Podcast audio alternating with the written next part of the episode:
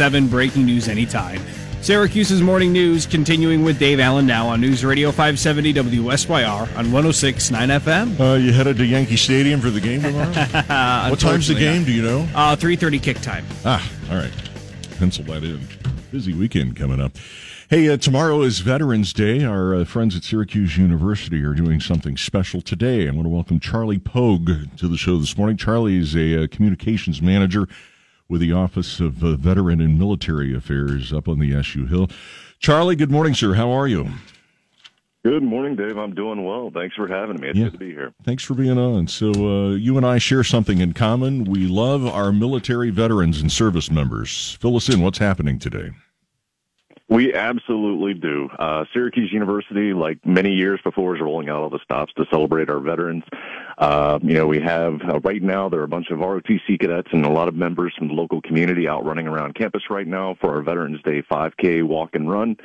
And then later today, we're going to get into our Veterans Day ceremony, uh, open up the doors to the campus community, and have some great, great speakers lined up uh, to celebrate the day. Uh, going to our guest speaker, our keynote, retired Lieutenant Commander uh, Laura Coffey. She was a U.S. Navy aviator, uh, great background, impressive career, uh, and you know one of our first female combat aviators out there. And she's a College of Law student, so she's going to be our guest speaker. And we're going to get into it tomorrow. We got the Pitt game. We got a, a SU veteran alumni, Lieutenant Colonel Lieutenant uh, Lieutenant Colonel Sean Stump. He's going to be doing the flyover at the game. And of course, our OT is going to be out there with the uh, with the color guard. People are going to ask what to, what what are they doing the flyover in? Do you know? So the flyover is going in uh, C-130. He nice. he flies the C-130, the larger airplane. So it's going to be pretty noticeable whenever it goes over. Uh, yeah, there might be a bit of a rumble at Yankee Stadium when that happens.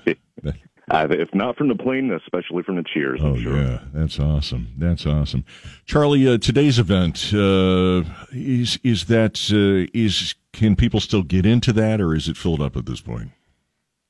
Uh, we have the RSVP closed out, but I think uh, we usually honor the idea that we've only got we've always got room for one more. So, okay. campus communities out there and wants to come honor our veterans, uh, come on by the National Veterans Resource Center. Uh, you can't miss it. It is a great building if you haven't been there. Uh, but come on by and help celebrate our veterans. Awesome, Charlie. What does it mean to you to be able to honor veterans on a day like this?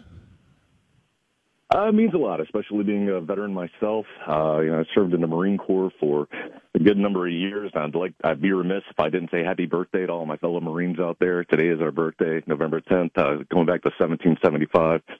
Uh, but it means a lot. This community really does support veterans a lot. Um, they really do roll out all the stops for us. I benefited from a great education at Syracuse University due to their uh, renewed commitment to veterans. You know, going back to 2014 with Chancellor Syverud's uh, challenge to make Syracuse the best place for veterans. And my opinion might be biased, but I'd say we've definitely done that. We rank in the top 10% of uh, the rankings every year in providing quality education opportunities for veterans and military families. And uh, Syracuse definitely does it right. That's awesome. I think they do as well. Charlie, thanks for your service and thanks for being on the show this morning and happy happy Veterans Day. That's Charlie Poag, communications manager with the Office of Veteran and Military Affairs at Syracuse University. And if you're a veteran, I don't think we say it enough. Thank you for your service and God bless you. 637